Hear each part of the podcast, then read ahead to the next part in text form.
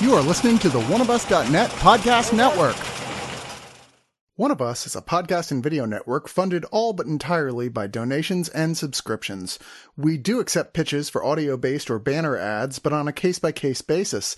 If you are interested in that, contact us at oneofusnet at gmail.com. With the amount of audio and video content we generate, it is expensive and extremely time consuming to keep things running.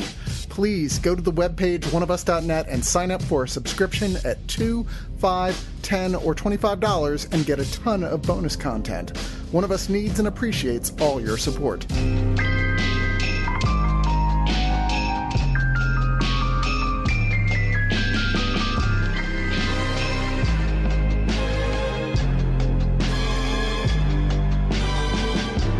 And it feels weird to start talking about Succession without just hearing that the theme song start.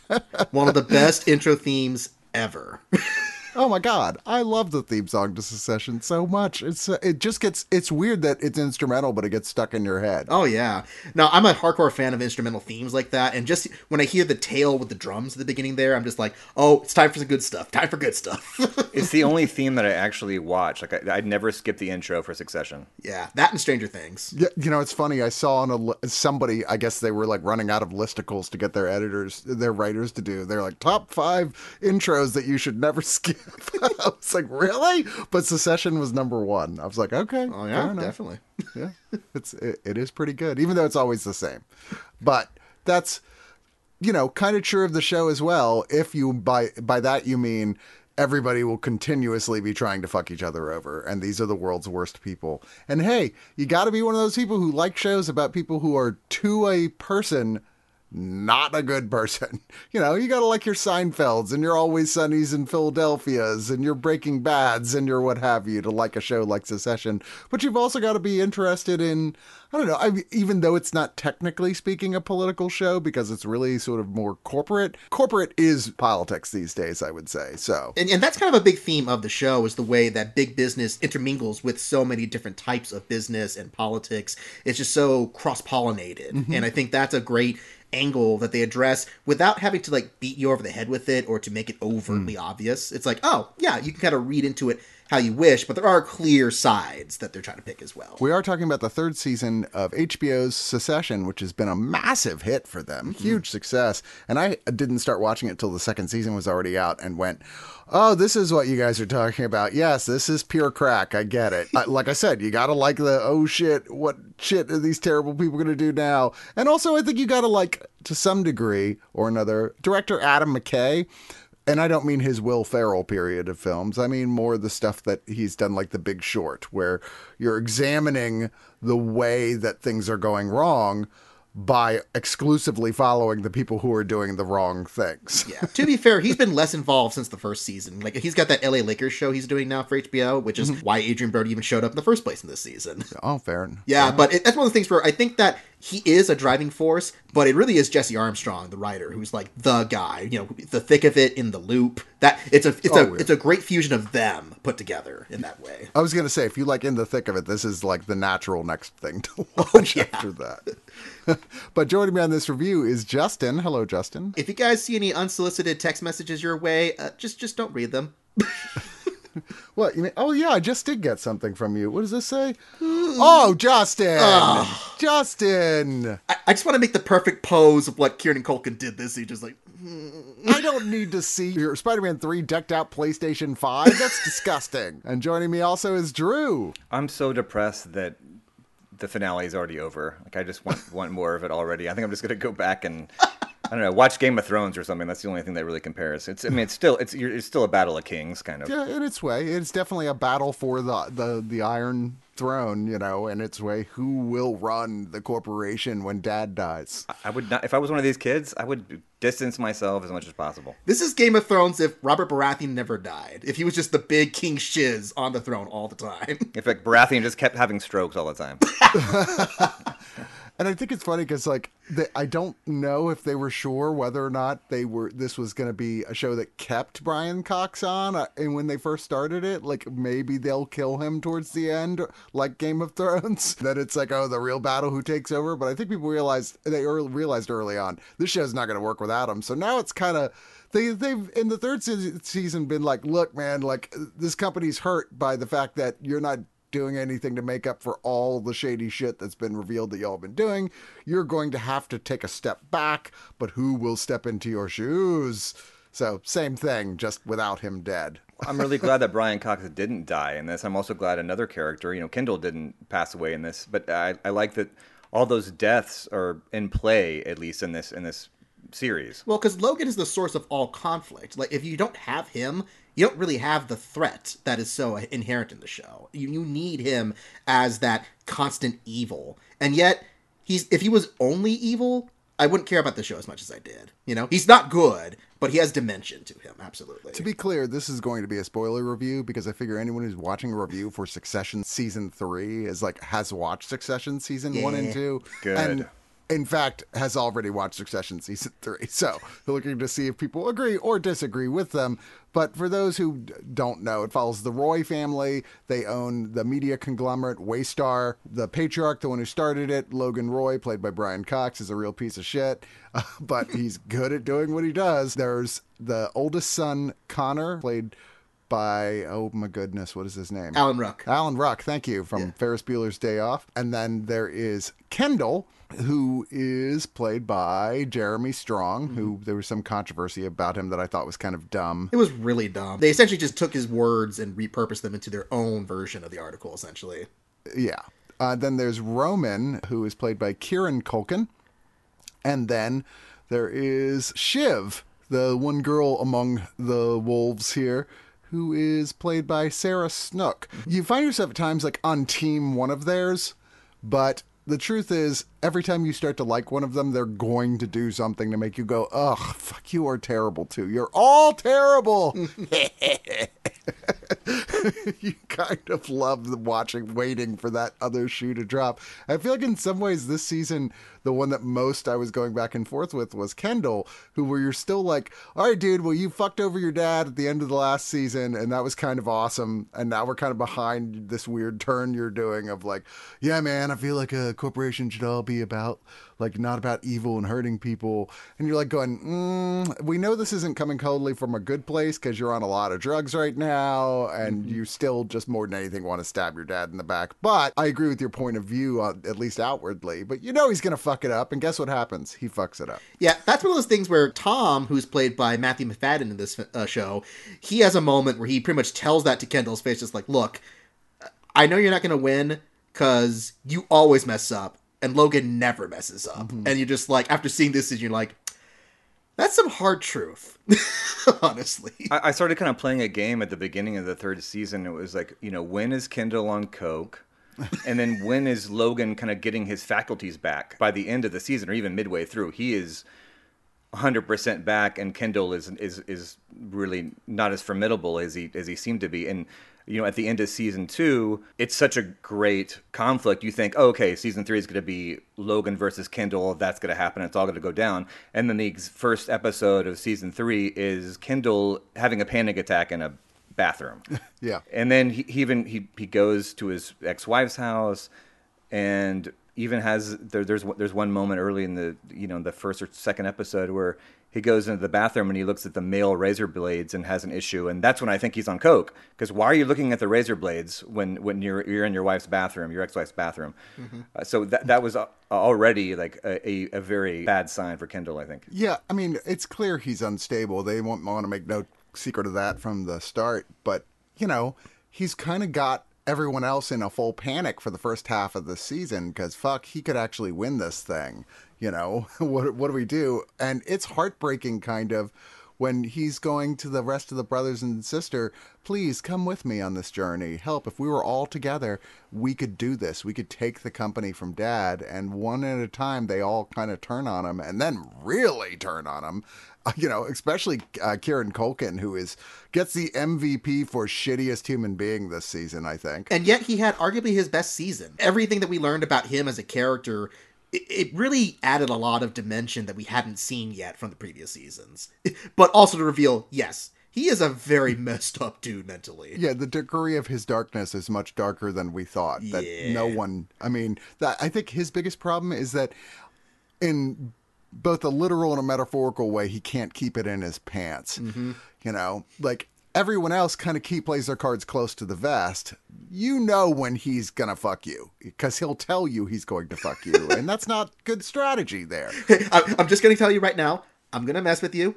I'm sorry. I, I've already decided I'm going to do it. I'm just going to give you the heads, heads up. But he also shows his dick a lot. So.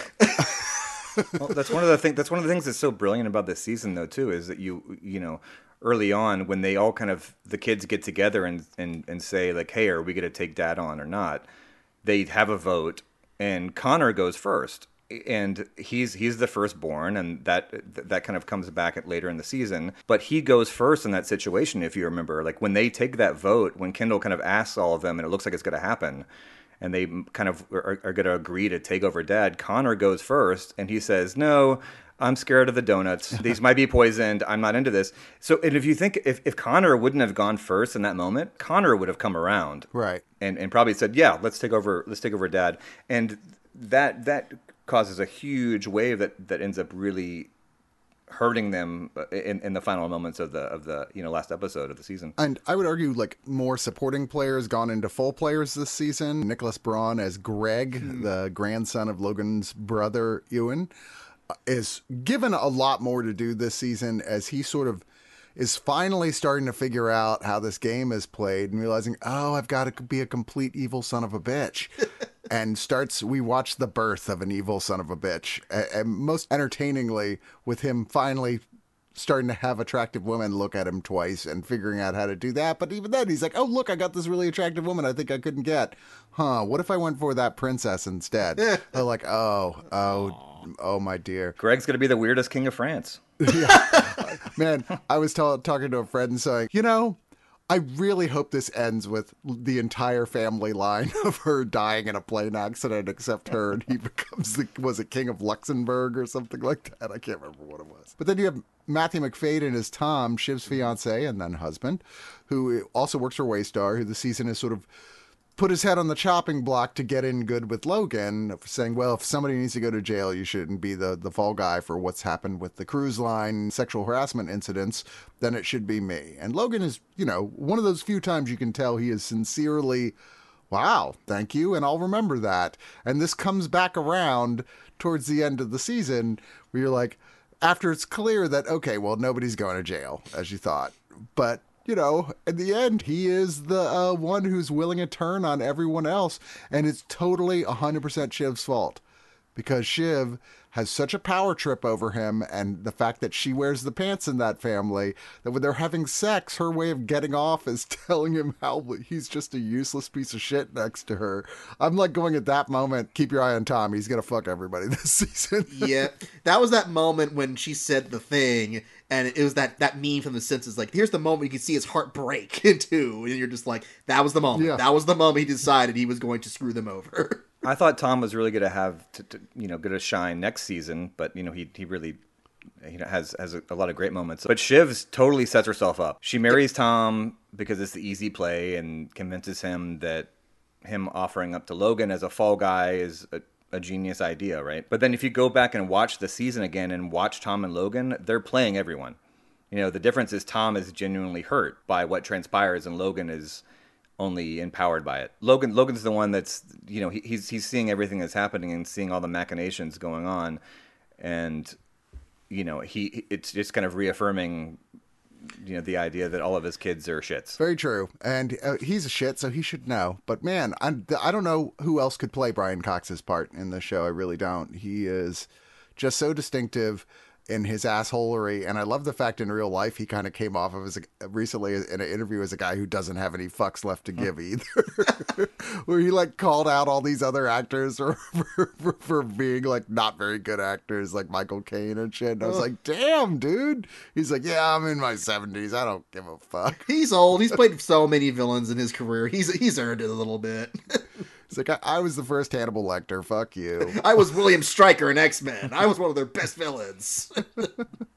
So, what do you guys think was the standout episode this season? You know, I think Drew and I are probably going to be in the same thought because before one of my favorite, like maybe not my favorite episode, but my favorite bits was when Adrien Brody showed up in episode I think four or 5 mm-hmm. Just a great guest appearance from a guy I totally did not expect to see in this season.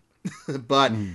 I think if Drew, if you're probably the same with me, the final episode, the final episode is where everything culminated together to become one of the best episodes of any season I've seen this year. Do you concur, Doctor? I thought it was going to be, you know, Kendall's birthday party. That's also a great one. yeah, yeah. that's mine. I'm not sure if I if I wanted to see the Jesus moment with with Kendall or not, but I'm glad that he that he passed on it. But yeah, I mean, I think my my favorite episode. I'm surprised was actually the last episode. It really was. I, I was uh, very very shocked by the by the ending as as all the kids were. I mean, I think my wife and I were both had our you know jaw agape by the end of it. Yeah, it was pretty startling, but I will say that they spent a lot of time on Kendall's getting lower and lower, and I felt like it felt a little dragged out this season. That whole sequence, it didn't move as fast as the previous two seasons did, and it, maybe it was COVID reasons. Maybe there's a lot less ensemble scenes because of that. It certainly seemed like there were a lot less ensemble sequences, with the obvious exception of the party. Yeah, the first five or six episodes, I would say, are definitely COVID episodes because Definitely, yeah. it, it felt like they were all in like boardrooms, hotel rooms,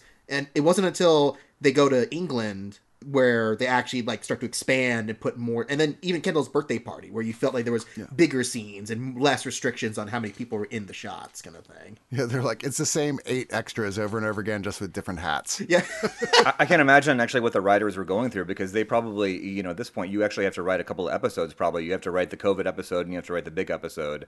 And depending on what's happening, you kind of like shoot the COVID episode. And I feel like the, yeah, second or third ones, especially when when all of them are kind of just in a room together in Kendall's kids' room, that seemed like a COVID episode to me. oh yeah. Even so that that made the final feel to me a little bit like a mid-final you know like this is the halfway point of a season not the end of the season. It was a great episode but it still was like felt like we should have gotten here quicker than this. And maybe like i said that had covid had something to do with it but you know it still was enjoyable all the way through. We got that much more characterization for these people and with succession i'm all about that i want to know more about who these terrible people are and how they got to be as bad as they do i'm kind of surprised we're still not really spending much time with alan ruck's character like he's always an outsider i feel like that's going to change yeah, I mean, he wants to run for president. That's probably not going to happen, but who knows? Maybe they'll make a season about it where they're like, shit, he's actually got a solid shot at it. I mean, at this point, anything could happen next season, which I suspect won't be that far off either, since they had a lot of time to sit and plan.